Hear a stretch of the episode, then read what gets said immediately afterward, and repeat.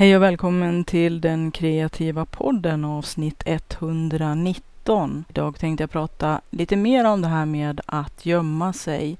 Att det är lätt att gömma sig bakom att eh, ha en fasad, att inte visa sina känslor eller sina rätta färger. Och idag tänkte jag prata om just det här med att eh, vissa personer som eh, döljer sig genom att spackla sig så hårt att man knappt ser hur de ser ut. Eller egentligen ser man inte hur de ser ut för att det är inte deras riktiga, deras eget ansikte man ser utan det är en påspacklad tjock mask. Och jag blir mer och mer förskräckt när jag råkar titta på Youtube och inte vara inloggad och får förslag på rekommendationer. Och det förmodar jag är rekommendationer som är generella för alla som eh, tittar in på Youtube utan att vara inloggad, där man försöker att pusha saker som misstänker jag ger kanske bäst reklamintäkter eller som eh, jag hoppas i alla fall inte att det är det som pushas på första sidan på Youtube verkligen är det som folk tittar på, för då har vi stora problem, hela mänskligheten. Det jag tänker på det är att det är extremt ytliga saker som visas där och Eh, en hel del väldigt, väldigt påspacklade människor. Och eh, här har vi väl kanske ett kvinnoproblem främst, även om att det finns en hel del män också som eh, verkar vara i skönhetsbranschen eller vad man ska kalla det för någonting. Min son han hotade mig att säga upp bekantskapen om jag skulle göra en sminkvideo på Youtube. Och jag känner verkligen inte att det finns några behov av ytterligare en sminkvideo. Det finns redan så många som spacklar sig framför kameran och som redan är så extremt spacklade framför kameran att jag tror inte att det behövs ett ansikte till av den sorten, ärligt talat. Men jag tänker tänker ta en liten återknytning till förra avsnittet där jag pratade om det här med att vara känslomässigt avstängd. Och eh, en av de mest känslomässigt avstängda människor som jag har mött är faktiskt en kvinna. Jag pratade om att det här är ett vanligt fenomen bland män, att den toxiska manligheten och macho-ideal kanske, eller ideal låter lite för bra, men macho-stereotyper är ett bättre ord, gör att många måste dölja vem de egentligen är. Att det är inte okej okay att vara sig själv, det är inte okej okay att visa känslor, det är inte okej okay att vara människa eller att vara mänsklig och ha känslor som man. Men det här är också ett problem som många kvinnor har och eh, det kan se lite annorlunda ut. Men ett av dem är att spackla ansiktet så att det blir en mask helt enkelt. Jag tror att många gömmer sig bakom sminket. I alla fall då pratar jag om så tjocka lager att man faktiskt överhuvudtaget inte ser hur människan ser ut. Jag vet att när jag gick i gymnasiet Nej, det här var faktiskt när jag gick i grundskolan sista året i nian. Så det här är inte ett nytt problem som har dykt upp i och med Youtube eller sådär. Sociala medier som försöker få allting att se så himla glamoröst och glassigt och påspacklat och konstlat och konstruerat och förljuget rent ut sagt många gånger. Vi får ju förs försöka fatta att de bilder som visas i sociala medier är ju oftast inte den människan eller den människans hela liv utan det är en facett. Och att det är helt okej okay, tycker jag att visa de bra och positiva sidorna, även om att man, jag tycker att man behöver inte glamorifiera eller förljuga saker och ting så ruskigt mycket som görs nu, att det faktiskt ser, ja det ser faktiskt bara förskräckligt ut. Jag tycker det känns eh, kränkande som människa att se vissa fenomen nu för tiden där den här yt, det här ytlighetsindex som jag kallar det verkar vara så extremt att eh, jag vet inte riktigt om jag ens kan formulera hur extremt det ser ut och hur extrema uttryck det tar och hur förljuget alla de här flödena känns i många sammanhang. I alla fall när jag tittar i flöden som inte är mina valda utan är som sagt inte inloggad. Jag eh, blir lite rädd och eh, känner att eh, är det här som människor tycker är meningsfullt att syssla med och den här eh, ytan man vill displaya som för mig verkar vara mycket yta och inget innehåll, ärligt talat. Att eh, det handlar om faktiskt ingenting. Och det känns ju som en slags eh, kanske efterbörd av alla de här dokusåporna och förnedrings-tv som kanske nu då har fått eh, några privata initiativ att eh, vakna till liv som gör att eh, många displayar en del saker som jag känner är fruktansvärt förljuget. Men å andra sidan så kanske det är så folk har tänkt att försörja sig, att det kanske ger reklamintäkter eller vad det nu är för någonting. Bekräftelse kanske. Men det känns som att jag, om jag tittar på en Youtube-video som handlar om hur man rustar ett skjul, då vill jag inte se en extremt påspacklad människa som eh, ser så extremt konstruerad och syntetisk och oäkta ut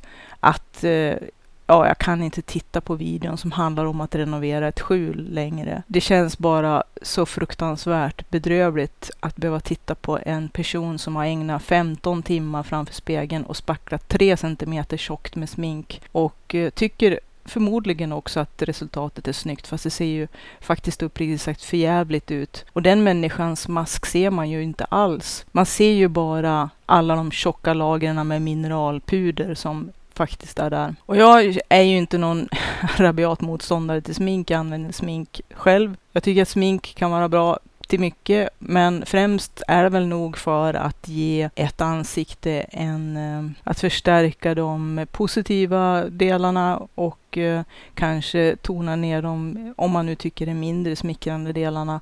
Men det som för mig känns som den sköna konsten med smink, om man nu ska använda kosmetika, att eh, det ska ju försköna och att, eh, men det ska göra det på ett sådant sätt att man faktiskt inte ser eller märker eller lägger, lägger märke till sminket, utan att man har gjort det så skickligt att man faktiskt inte ser sminket alls.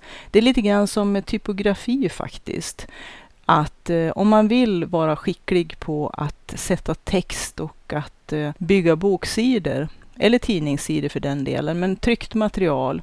Då är typografi alltså läran om hur eh, man fördelar olika utrymmen, om man nu ska kalla det, på en sida, en boksida eller en tidningssida. Och hur man gör det layoutmässigt och grafiskt och framför allt också med olika typer utav text, eh, bokstäver, fonter och eh, då är ju en gyllene regel att Eh, det ska se snyggt ut naturligtvis. Som nummer ett så ska det vara så oerhört lättillgängligt som möjligt för läsaren. Att inte stå i vägen för läsaren. Att materialet ska lyftas utav typografin och den ska verka i bakgrunden och vara osynlig. För att om typografin syns, då är det så att det är typografin som framhävs och inte innehållet. Och då är det ju faktiskt egentligen generalfel.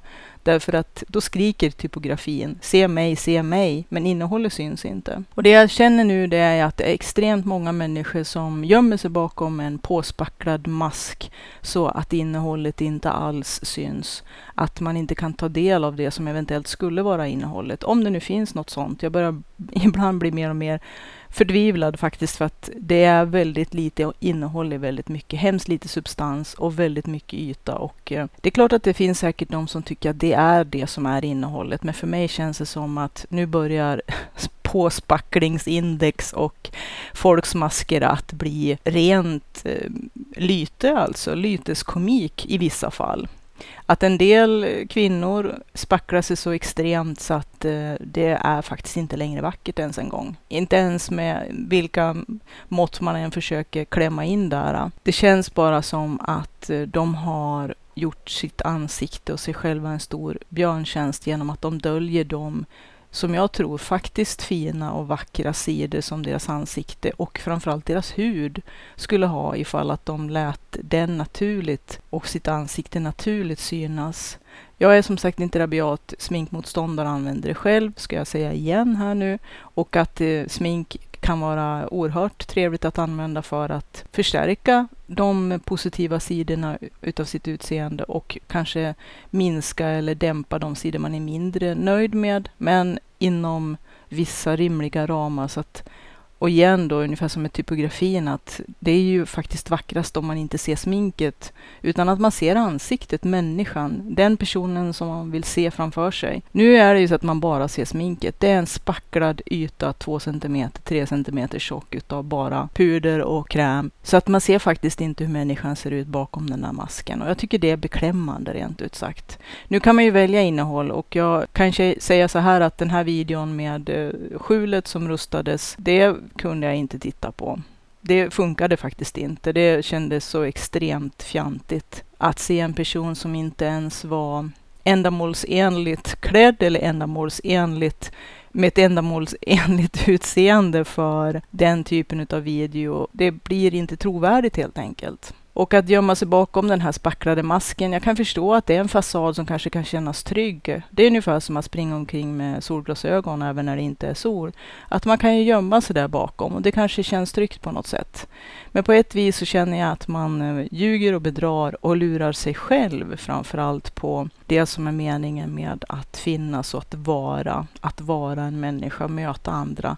Det här mötet för att då har man ju faktiskt eh, bailat ut helt enkelt ifrån att möta andra människor på riktigt. Och då känner jag att då har mötet uteblivit och då kan man lägga ner. Det är ganska oväsentligt. Att möta en människa som inte är där, som är bakom sin fasad eller sin mask. Det är inte ett riktigt möte. Vi möts faktiskt inte och mötet kan ställas in därför att det är helt det ger ingenting, det finns ingen substans där. Träffas vi inte i ett möte, då träffas vi inte i ett möte. Och att våga möta andra människor, det kanske är lite grann utav vitsen med att att, eh, att vara människa, känner jag. Nu är jag en introvert person, så det är väl lika bra att slänga in den brasklappen också. Jag är inte oerhört socialt, vad ska man säga, driven, så jag vill inte träffa människor hela tiden. Men när jag träffar människor så vill jag träffa dem på riktigt. Och jag vill träffa riktiga människor som är autentiska. Och där vi möts i ett möte som faktiskt existerar för det första och och eh, äger rum. Annars så kan vi lika gärna skrota hela projektet från början så att säga. Men för att återkomma till den här storyn om eh, när jag gick i nian så var det en tjej som jag faktiskt eh, hade skåpet ganska nära och hon spacklade sig rätt hårt. Och, så att jag menar, det här är inte ett nytt problem, även om att man nu ser det så mycket tydligare i och med de sociala flödena och sociala media och Youtube inte minst om man har otur och inte loggar in så man får de kanske sidor som man har valt, som man eh, är intresserad av att se, utan får se det här, eh, jag vet inte riktigt, jag hittar inte någon bra benämning, men för att hitta det här eh, mischmaschet utav ytlighetsindex i kvadrat och kubik som man blir serverad, som jag känner kränkande för mänsklig intelligens faktiskt. Och eh, ja, jag blir bara lite orolig faktiskt. Men den här tjejen i alla fall som jag eh, hade skåpet ganska nära, hon eh, kom en dag helt osminkad.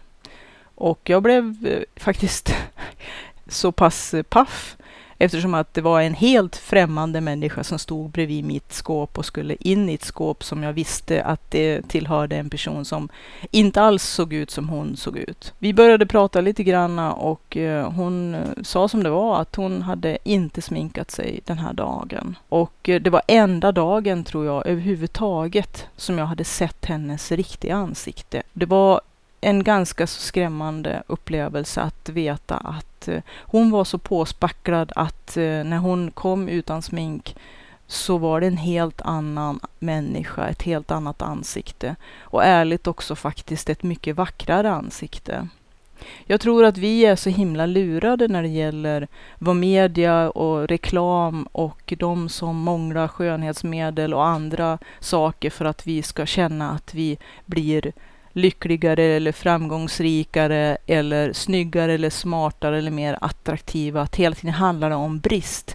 Vi saknar allt. Vi saknar en väldig massa saker. Men bara vi köper det här läppstiftet, bara vi köper det här sminket, bara vi köper den här krämen eller bara vi köper någonting så ska vi faktiskt få ett löfte om att drömmen ska gå i uppfyllelse, om att vi kommer att bli så mycket snyggare, så mycket lyckligare, så mycket framgångsrikare och bli så mycket attraktivare och hitta den här drömpartnern partnern och livet kommer att gå i lås för oss. Men det här är ju hela tiden ett litet köttstycke som man dinglar framför ögonen på folk för att de ska nappa på att fortsätta att göda kosmetika och eh, en massa andra branscher med en massa pengar. Det är ju big bucks om man säger så. Multimiljarder som pumpas in i att vi hela tiden blir påtryckta ett skönhetsideal och och ehm, en bild av att vi är otillräckliga. Vi är inte tillräckligt snygga, vi är inte tillräckligt smala, vi är inte tillräckligt framgångsrika, vi är inte tillräckligt attraktiva, vi är inte tillräckligt någonting någon gång. Men hela tiden bara om vi köper det här, bara om vi köper det här, bara om vi köper det här, då kommer vi att bli lyckliga. Då äntligen kommer vi att gå i mål.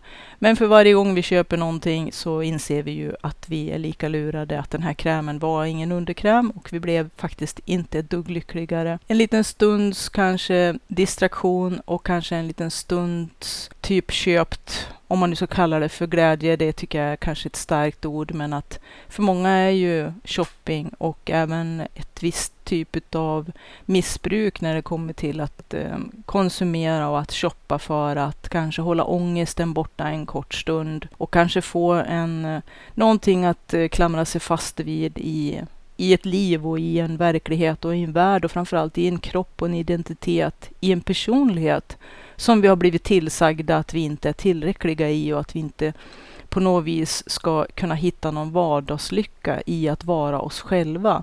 Det är ju det som hela tiden vi blir påprejade, att eh, vi är inte tillräckliga och därför måste vi köpa grejer. Och det känns ju också som att eh, skönhetsidealen och bilderna som hela tiden kommer över oss i sociala medier, inte minst, och i reklamsyfte gör ju att Eh, vi hela tiden, vi får se superretuscherade, alltså hårt retuscherade, redan supermodeller som är fotograferade under de mest gynnsamma förhållanden av riktigt professionella fotografer som dessutom sedan har blivit hårt, hårt retuscherade. Så även de snyggaste och vackraste människorna med de allra bästa generna vad det gäller utseende, de duger inte heller utan blir hårt retuscherade innan de möter våra ögon i allehanda olika forum. Och det känns ju ganska sådär faktiskt. Men att eh, inte kunna vara sig själv, att inte kunna visa sitt eget ansikte och vara nöjd och stolt och faktiskt vara en människa, utan ha den här ständigt påspacklade masken utav någon man inte är. Någonting konstlat, någonting syntetiskt och det är klart att som sagt, igen kommer man tillbaka till det här att för vissa personer kanske det här är ett sätt att dölja, att vara en fasad, att gömma sig bakom någonting för att slippa konfronteras med världen eller andra människor, att undvika att vara där som ett autentiskt, äkta möte med en annan människa kan ske. Och det är ju lite tragiskt i så fall om det är så.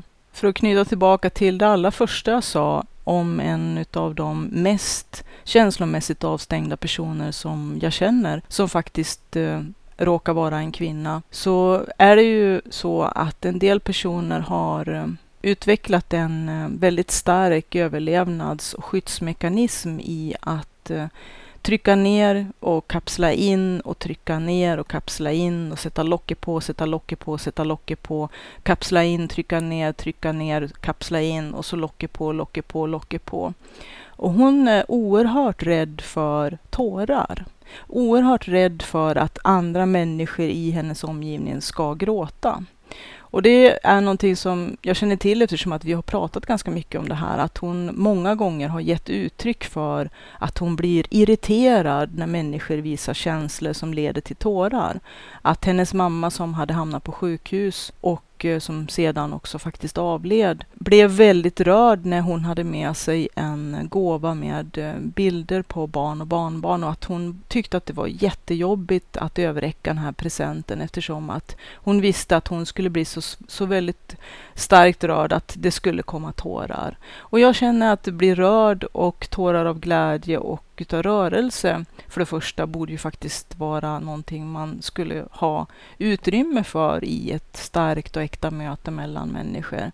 Att det är inte farliga tårar, men att inte ens, faktiskt inte heller känslor av stark sorg och att vara oerhört ledsen och att faktiskt visa hur ledsen och hur starka känslor man har och att faktiskt kunna gråta naturligtvis igen tillbaka till det här med informerat samtycke och att man har rätt forum och att man vänder sig till de personerna som det berör så att det inte blir too much information och att man inte hamnar i facket utav att vara känslomässigt inkontinent utan att man väljer sina tillfällen och att de är de tillfällen och med de personer som man är trygg med och att det finns det uppbyggda förtroendet som är ömsesidigt och att man inte går över andras gränser. Att vara bekväm och att inte besvära andra människor är ju naturligtvis någonting som vi ganska mycket till mans slåss med och som man känner att man vill inte tränga sig på, man vill inte vara invasive som det heter på engelska. Man vill inte vara helt enkelt för påträngande. Och det är ju rätt så bra att faktiskt ha de spärrarna. Även om att jag tror att vi kanske för mycket försöker att eh, göra alla känslor som kan vara berörande, som eh, till någonting farligt och någonting som vi måste försöka kliniskt avlägsna. Att nu när människor är i sorg eller att man är ledsen, skilsmässor, när folk dör, när anhöriga blir sjuka, när man blir svårt stressad och hamnar i livskriser, då är det ju direkt piller och ett recept att trycka i sig en massa psykofarmaka istället för att faktiskt kanske rida ut känslorna och känna det som är naturligt att känna. Naturligtvis igen en brasklapp för att tala om att jag tycker att man absolut ska söka hjälp om man känner att det är övermäktigt. Och man kan också ha god hjälp av medicin och de olika typer av terapi och samtal och eh, personer som är professionella som kan hjälpa en när det kommer till saker som helt enkelt blir övermäktigt, för mycket, att man inte klarar ut det själv. Och i vissa fall kanske man behöver ha även medicinskt stöd för att överbrygga särskilt svåra och kanske farliga situationer där man kanske riskerar att eh, fara så illa att det inte är värt det, så att säga. Men att vanliga känslor, Vanlig sorg, att vara ledsen, att känna någonting, det är faktiskt inte farligt. Men att nu är det på något vis en kanske också en, någonting som är ganska så, som kanske ligger i tiden, att eh, det är inte bara ytlighetsindexet som gör att allt ska vara så glamoröst och så glassigt och ytorna ska vara så vackra och innehållet, substansen bakom alla fasader och alla glittriga vackra ytor kanske är non-existent. De kanske inte ens finns. Eller är oerhört skrala eller taffliga. Eller att det helt enkelt krast bara handlar om pengar eller någonting. Men att eh, det här med att eh, ha och känna verkliga känslor, både starka, bra, nyttiga, vackra, härliga, glädjefyllda, lyckliga känslor. Men för att kunna känna alla känslor, att ha hela sitt känsloregister, så måste man ju också kunna känna när man är ledsen och när man inte mår bra, att ångest och sorg, det är också en del av livet. Jag menar inte att man ska må konstant dåligt, även om att vi svenskar är skitbra på att må konstant dåligt och vi kanske blir lite rädda om vi inte mår konstant dåligt. Att eh, vi måste ha någon slags grundläggande vardagsångest för att inte bli jätteoroliga att det ska hända någonting hemskt. Men att hitta vardagsglädjen och att faktiskt se och vara tacksam för saker som man faktiskt har att livet, gåvan som vi har fått, är så himla mycket värd. Även om att vi, det är väldigt lätt att bli förledd av alla de här glittriga och glansiga och glamorösa, ytliga bilderna utav jetset-liv och framgång och alla som är tillräckligt smala och som vi tror attraktiva och framgångsrika och tjänar massa pengar och kör de rätta bilarna och allt vad det är för någonting. Men att eh, de allra flesta mår ganska mycket som vanliga människor bakom fasaderna också, bakom de här maskerna. Men att jag känner att vi behöver inte vara rädd för känslor. Vi borde inte vara rädd för känslor, men nu verkar det som att, att ha känslor, att träffas i autentiska möten, att vara sig själv, att möta och våga möta en annan människa ansikte mot ansikte. Det är någonting som är så himla skrämmande att vi har kliniskt avlägsnat det och när vi ändå råkar känna känslor, då måste vi ta fram pillerburken och trycka i oss allt vad vi orkar. För att hur, vad hemskt, vad otäckt, vad jobbigt, för vi är så himla dåligt tränade på att faktiskt ha känslor och veta att det är okej okay att känna det vi känner, att rida ut känslor och att de inte kommer att vara för evigt. Det är inte så att vi måste stoppa i oss piller för att få stopp på någonting som kommer att vara för, för alltid, utan det är ett övergående att livet är ett flöde, att det kommer att bölja och det går upp och det går ner. Det är vågor, en vågrörelse mellan att må bra och må sämre, att må bättre, att må sämre, att må kanske riktigt jättedåligt när saker händer i livet. Livet är ju inte alltid precis sådär slätstruket och det är ingen dans på rosor jämt. Och det kan ju jag skriva under på som har en rätt så bråkig historia bakom mig kring, ja helt enkelt, kanske också normala kriser som alla i någon form kommer att uppleva någon gång under ett liv. Ett liv är ju långt och det råkar ju hända en hel del massa saker under tiden.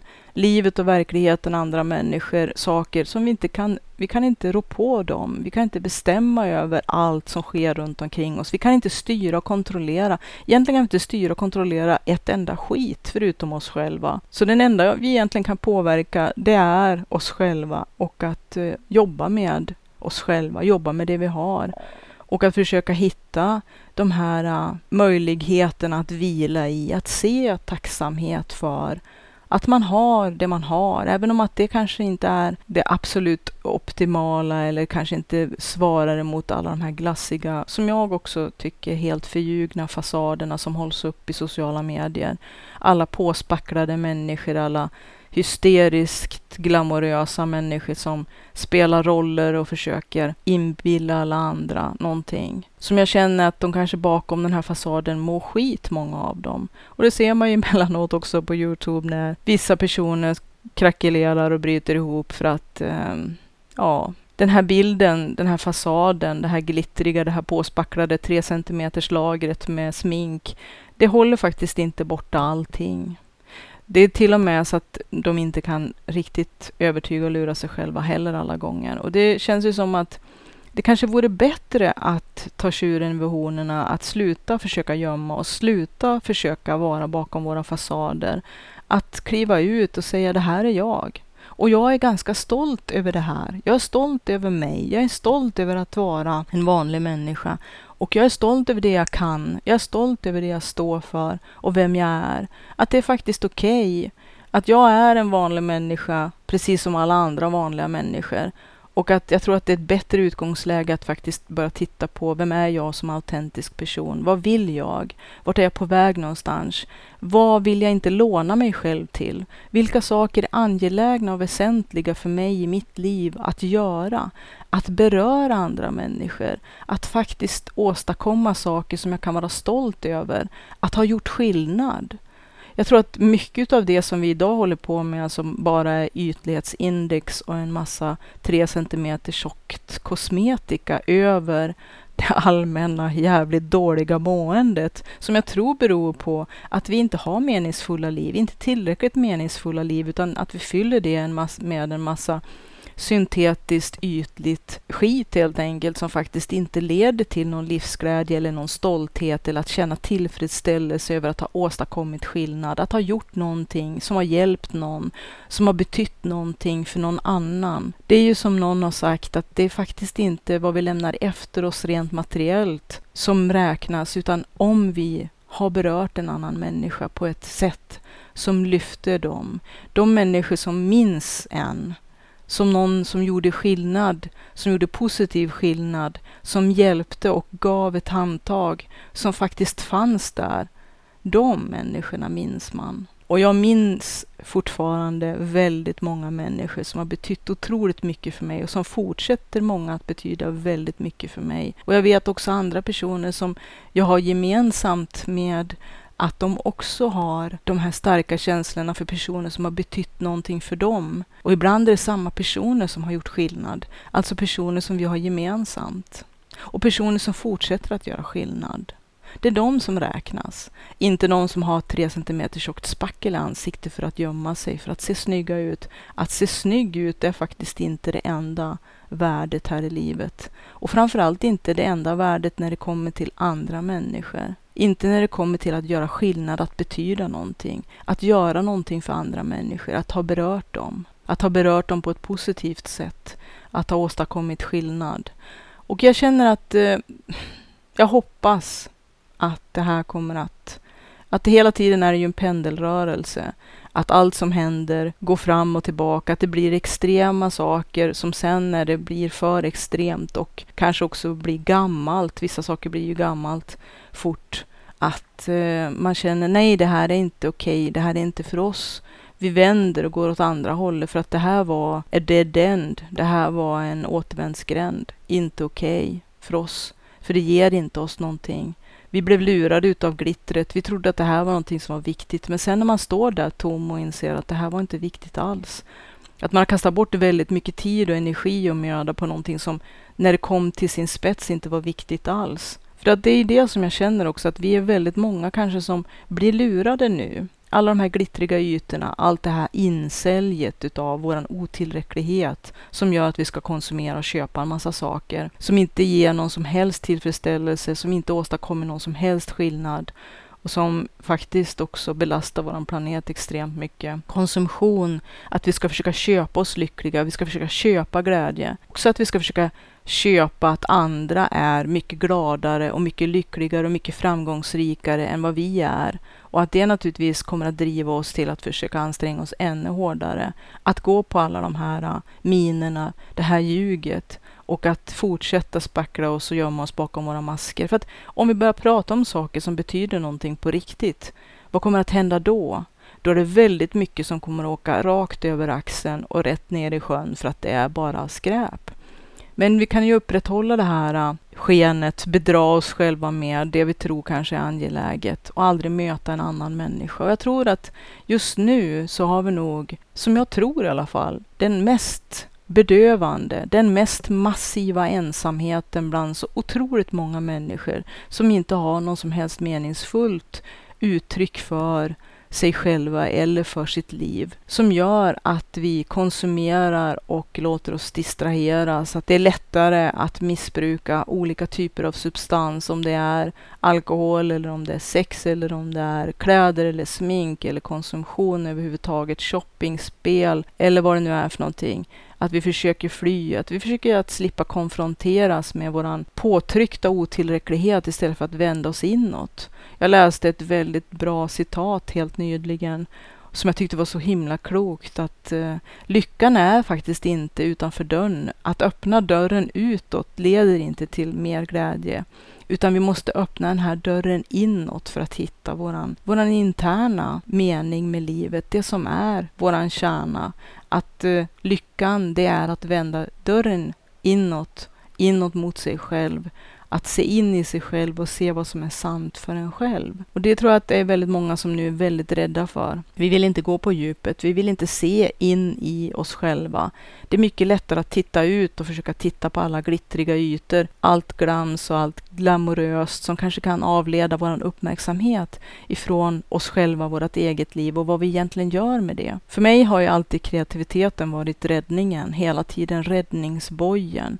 Det som jag klamrar mig fast vid när det är svåra tider. Att faktiskt göra skillnad. Även om det är internt, helt för mig själv att vara kreativ är ju ofta att ge uttryck för sig själv, för den man är, men använda en massa olika sätt att göra det på. Och ibland kanske det är sådant som kommer att synas för andra eller visas för andra, att publiceras och se dagens ljus och kanske kommer att intressera några stycken. Men för det mesta så är det en intern angelägenhet, någonting som man gör för sin egen skull för att må bra.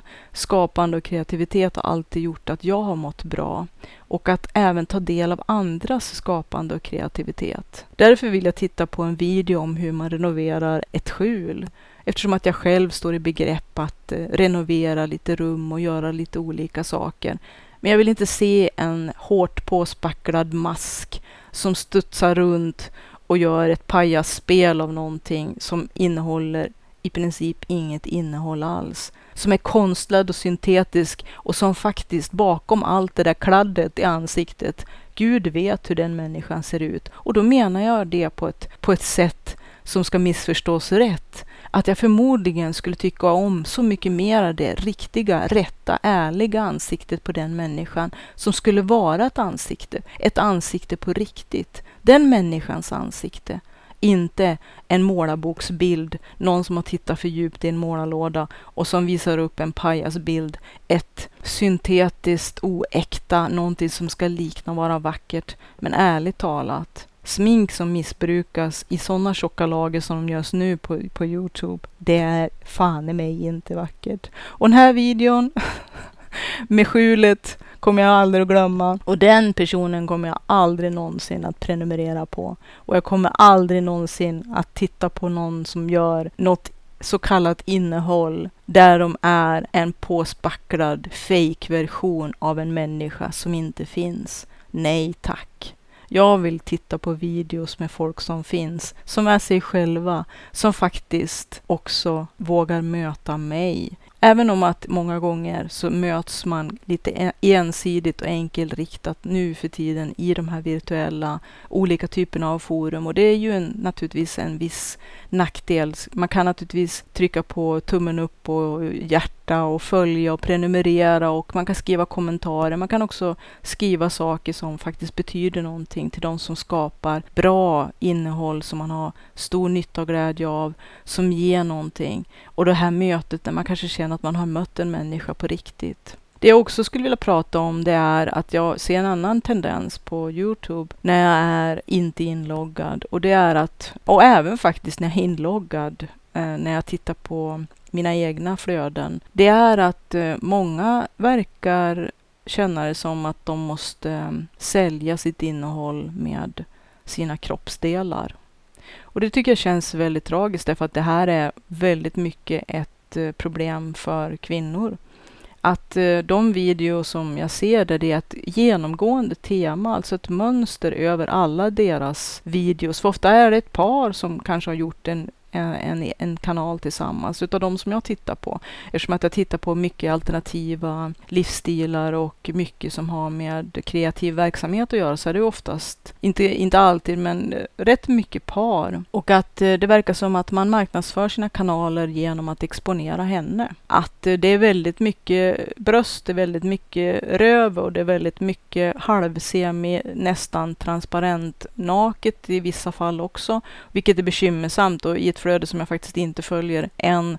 Vad jag förmodar är en relativt någon slags B-kändis i Sverige som eh, har en kanal och eh, där man ser hennes eh, bröstvårtor genom en väldigt transparent tröja och en annan bild utav hennes röv helt enkelt exponerad i, i rosa kortbrallor, väldigt tajt och sådär. Och igen ska jag säga att jag har inte så himla mycket bekymmer eller issues med folk som visar naket eller sina kroppar eller vad det nu är för någonting sexuellt innehåll.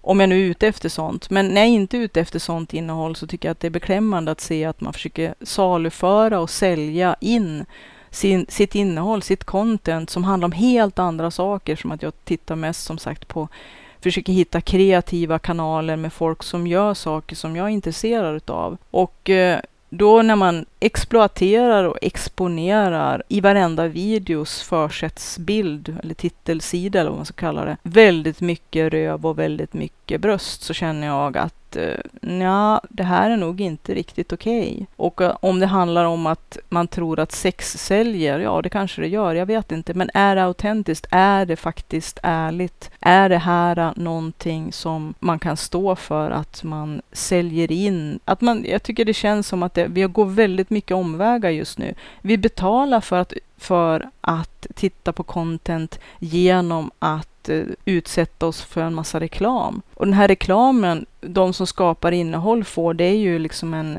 fis i rymden rent ut sagt. En liten skärv utav de här reklampengarna. Och jag känner varför inte betala de som skapar content, de som skapar innehåll direkt istället för att göda en eh, multimiljardindustri utav reklamfinansierat bjäfs som inte överhuvudtaget knappast, nära nog inte kommer de som skapar innehåll tillhanda alls. Och att alla alla då ska exponeras och utsätta sig för extrema mängder utav kommersiellt och eh, ja, reklaminnehåll till, helt enkelt. Jag tror att det är ganska många nu som börjar bli extremt, väldigt utnötta och väldigt ruttna på det här och ledsna väldigt mycket på. Även om man kan blocka ut och förtränga och titta åt andra hållet. Vi, jag tror de allra flesta också har utvecklat ganska duktiga eh, interna system för att helt och hållet bortse från all reklam som vi hela tiden bombarderas med. Och därför måste de bara skruva upp volymen och skruva upp volymen och skruva upp volymen ännu mera.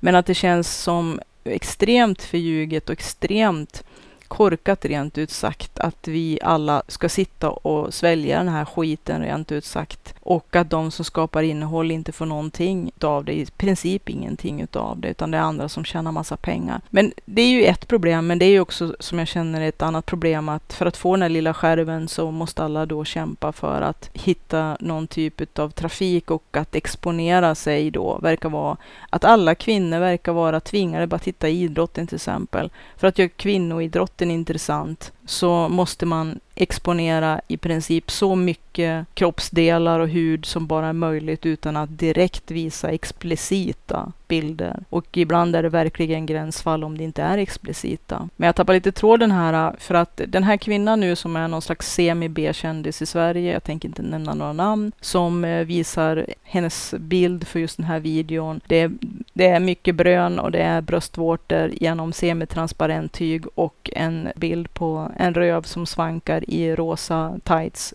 kortbyxor. Vad gör hon i, vad handlar videon om? Jo, det handlar om barnkalas. Och då känner jag att eh, någonting är extremt fel. Någon ska titta på hennes video som handlar om barnkalas och någonting mer helt och hållet icke-explicit, helt och hållet icke-sexuellt och helt och hållet faktiskt tycker jag känns beklämmande om man måste exponera en väldig massa, om man ska kalla det för smyg, explicit innehåll. Innehåll som man då ska få folk att intressera sig för som överhuvudtaget inte har någon koppling till hur man har exponerat sin kropp och som faktiskt känns rent beklämmande och väldigt fel ute i just det här sammanhanget om det handlar om barnkalas man har arrangerat. Och då är det här äh, inte, det här är inte, alltså inte en shady person som, det finns ju otroligt mycket scammers och folk som försöker sälja och lura folk till en massa saker genom att visa porr eller halvporr eller för att locka mer dating eller vad det är för någonting. Det finns ju många sajter man kommer in på som passar på att klämma ut en massa reklam. Jag menar, går man in på, på Blocket till exempel eller någon, en massa andra ställen så då blir man ju påprejad en massa dating utav i bästa fall fall halvautentiskt eh, slag att det kanske är svenskar som söker andra svenskar som i Sverige som är normala vanliga människor. Men det är väldigt mycket också utländska porrsajter som är maskerade till någon typ av dating. Kvinnor då naturligtvis, igen då, främst som är exponerade semi-explicit så mycket man kan blotta utan att det blir stoppat helt enkelt med eh, mer eller mindre öppet eller lite halvtaskigt dolda löften om eh, snabbt sex. Och det känns ju som eh, inte så himla bra reklam för de sajter som faktiskt också är, som borde vara både mycket större och mycket mera noggrann i, när det gäller vilket typ av även reklaminnehåll som de eh, pushar ut. Men igen är det väl kanske pengarna som pratar, att då kan man titta lite mellan fingrarna med vad som eh, vad som slussas ut. Men i till och med i vissa fall där jag får känslan att det handlar om rena trafficking eller scams när man försöker lura folk att eh, snabbt sex. Men när man kommer tillbaka till det här med Youtube och kvinnor, att eh, det känns ju beklämmande att allt som kvinnor gör är inte intressant. Inte förrän att de kan eh, visa upp lite halv semi-explicit där man exponerar och exploaterar sin eller få sin kropp exploaterad av andra eller av sin partner för att vinna trafik, att få lite intresse för sitt innehåll, för sitt content. Det känns som att eh, det är inte riktigt eh, autentiskt. Och att eh, vilket skäl det nu än är. Jag har, igen har jag, måste jag lägga in en brasklapp. Jag har ingenting emot naket. Jag har ingenting emot smink. Jag har faktiskt inte någon som helst åsikter om allting sker informerat, samtyckt och att det är rätt forum framför allt. Rätt forum för explicita saker och att innehållet också faktiskt speglar det som man eh, föreger och även åt det andra hållet, att det man visar upp är också representativt för innehållet. Och att jag definitivt inte bryr mig särskilt mycket om naket eller ens sexuellt innehåll. Jag har inga issues med eh, sexuellt innehåll eller naket om det är rätt forum och att det är till rätt målgrupp och sådana här saker. Och framförallt att det inte är scammer. Scammers som är i farten och att man lurar människor. Jag hatar det mycket av datingtjänsterna verkar ju vara mer eller mindre halvshady också, även de här som är etablerade. Att det är en hel del, mycket saker som pågår bakom kulisserna. Att man eh, fejkar intresserade profiler, att man fejkar trafik, att man fejkar löften om att det ska finnas partners och att det oftast är 30 procent kvinnor och 70 procent män och att de här männen som oftast inte har så himla mycket egentligen eh, intresserade profiler Ändå så har man till och med folk som sitter och eh, fejkar profiler för att det ska kännas som att det finns hopp för dem helt enkelt, vilket känns oerhört. Och att man då också har olika trick för att få folk att betala för betaltjänster helt enkelt. Där man har gett dem ett löfte om att det finns intresserade partners. Eh, så det finns, det är en djungel där ute och eh, rätt på sak på rätt plats, inget problem för mig. Som sagt, jag har inga issues med varken naket eller sexuellt. Om det är rätt forum, att det är rätt målgrupp och att man inte har skapat en soptipp Typ utav scammers som får härja fritt och att man inte har rätt att bedra och lura människor. Inte på något sätt. Inte ens på internet faktiskt. Men det är ju också det som är grejen, att det är väldigt mycket som gör att man hittar de här äh, olika trickerna för att försöka bedra och äh, lura människor till att äh, köpa, att betala för saker, att gå i fällan helt enkelt. Men jag tänker också så här att det finns en hel del självfällor och det är väl kanske det som jag på något vis försöker ringa in här. Att ifrågasätta vilket innehåll är jag intresserad av och varför. Och ehm, vilket innehåll vill jag själv skapa och på vilket sätt vill jag själv vara kreativ? Men också vad lånar jag mig till? Både som mottagare och som sändare. Att eh, om man nu är en kreativ människa och sysslar med att eh, skapa innehåll, vad är egentligen som, som är autentiskt och som faktiskt är på riktigt jag, det som jag håller på med som känns meningsfullt för mig. Hur mycket om jag nu ska använda lite fula ord här, är jag beredd att hora för att uppnå vad det nu är för någonting som är mitt eh, mål. Och ärligt talat så är inte jag beredd att hora för fem öre. Jag är ganska dålig på det faktiskt. De kanaler där jag har kreativt material. Jag tror överhuvudtaget inte att jag är så intresserad av sånt personligen. Men att jag är helt öppen för att det finns rätt forum för det. Att det finns personer som absolut ska kunna visa sådana saker också till rätt målgrupp och i rätt forum där det är önskat och där det faktiskt stämmer överens. Alltså att det finns en överensstämmelse mellan, om man nu ska kalla det för lite förenklat och göra en metafor, att förpackningen och innehållet faktiskt stämmer överens. Och det gäller ju ganska mycket både de sociala medierna och Youtube och eh, överhuvudtaget alla sajter, överhuvudtaget över hela linjen. Att Eh, det är väldigt eh, schysst faktiskt om eh, innehållet speglas utav förpackningen och att omvänt att förpackningen också speglar innehållet. Det är väl lite grann också ett problem kanske i tiden just nu att det är väldigt mycket förpackning, det är väldigt mycket yta, det är väldigt mycket ljug. Och att innehållet, när man tittar vad som finns i förpackningen så blir man ju oftast extremt lurad, blåst förbannad för att det finns ingen som helst motsvarighet. Det som förespeglas en på ytan utav förpackningen har inte ett skit med innehållet. Om det nu finns något innehåll överhuvudtaget, vilket jag i den här äh, lilla podcasten ifrågasätter i vissa sammanhang, som kanske är lite mera anmärkningsvärt. Och jag tänker att man kan ju för sig själv kanske rannsaka och tänka lite grann. Min förpackning, hur mycket utav det som är jag speglar det innehåll jag försöker att eh, dela. Och omvänt, om man har ett innehåll som är väldigt värdefullt, som kan ge andra människor oerhört mycket, som kan beröra, som kan skapa de här mötena. Är förpackningen verkligen så himla viktig då? Ja, kanske för att möta en större publik. Ja, det finns ju vissa problem med att vara en kreativ människa ifall att man har behovet av eller behöver ha någon viss typ av ehm, kontaktyta eller trafik eller att eh, nå ut, att ha publik. Men ibland tänker jag så här att det som jag skapar, de som hittar till mitt innehåll, de är värda att få mitt innehåll.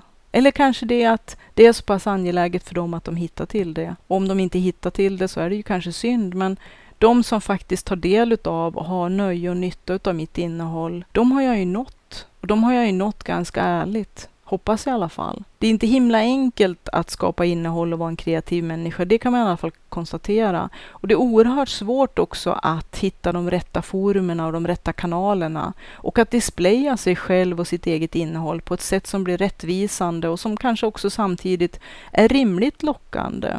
Att inte vara totalt världsfrånvänd samtidigt som att inte hora och sälja ut sig till vilka priser som helst. Här har man ju en liten brytpunkt helt enkelt. Men också berör det ju ganska mycket det som jag tycker är angeläget och som jag pratade en hel del om i förra avsnittet, det här med att vara en autentisk person. Vart någonstans går min gräns?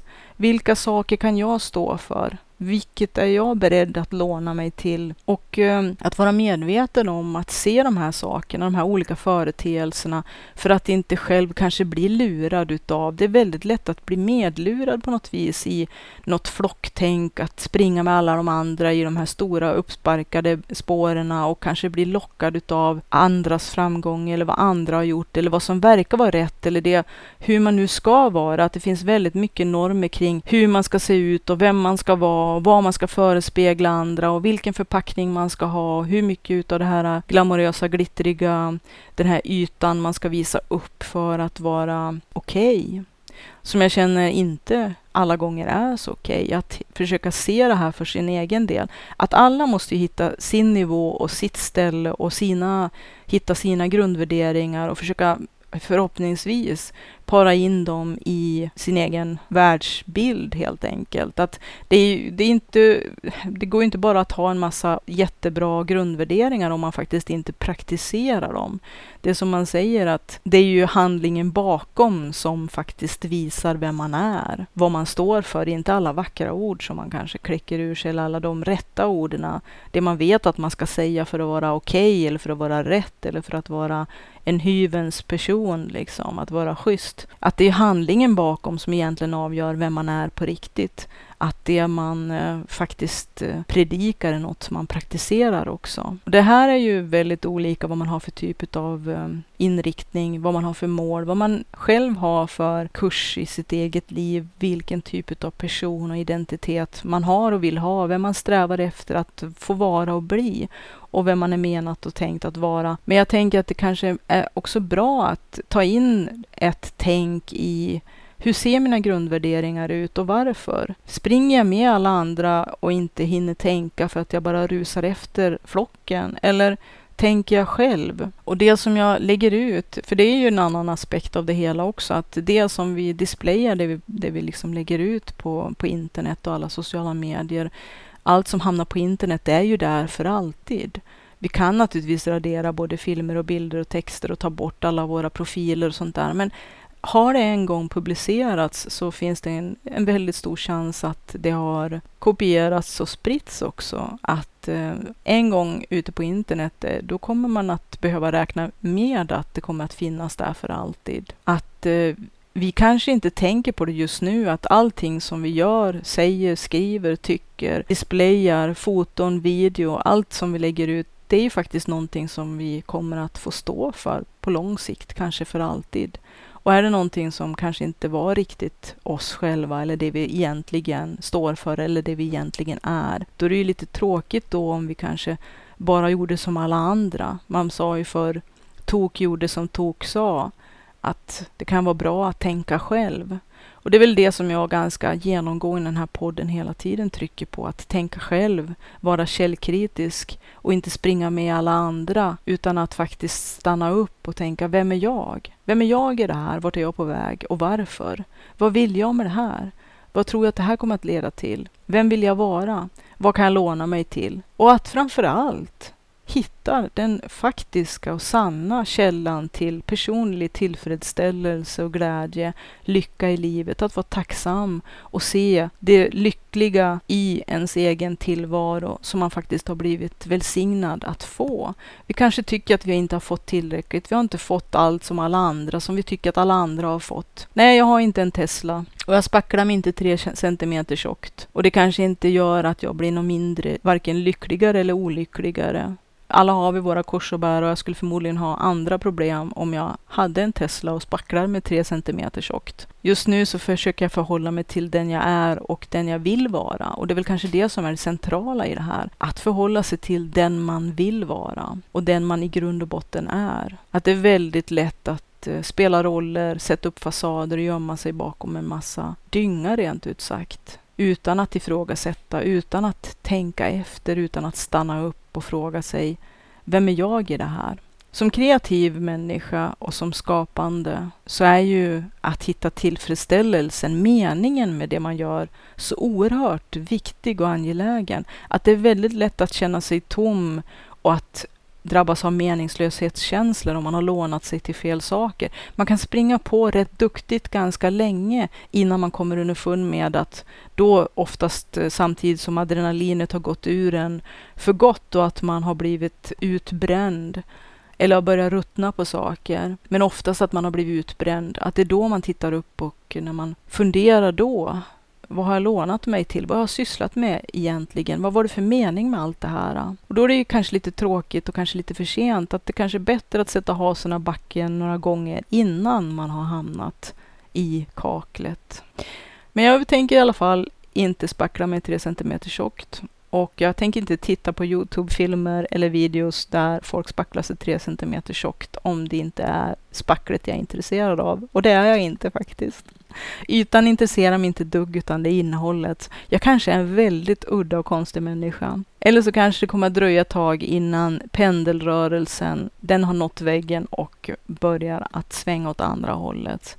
Eller så kanske det är som så att när man hamnar på Youtube och i andra sociala medier, i de här flödena, så kanske det serveras en väldig jävla massa dynga utav kommersiella skäl. Att det är någon som tjänar reklampengar och att det är ganska mycket meningslöst, helt substansbefriat innehåll som väldigt många gapar och sväljer. Men hur länge? Vi kanske måste vända här och tänka efter. Det är väl det som egentligen också hela tiden, det här med att eh, vara kritisk, självkritisk också, ransaka sig själv och fundera över saker. Hoppas du haft behållning av den här podden. Jag som pratar heter Katrin Siddharta Tangen. Man kan titta lite grann på www.siddharta.se. Där finns en del av mina kreativa verksamheter. Jag är författare, järnsmed, driver en webbshop med 3000 artiklar i sortimentet, skriver böcker, driver bokförlag och en hel massa annat. Man kan hinna rätt mycket om man inte sminkar sig så hemskt. Ha det gott och lycka till!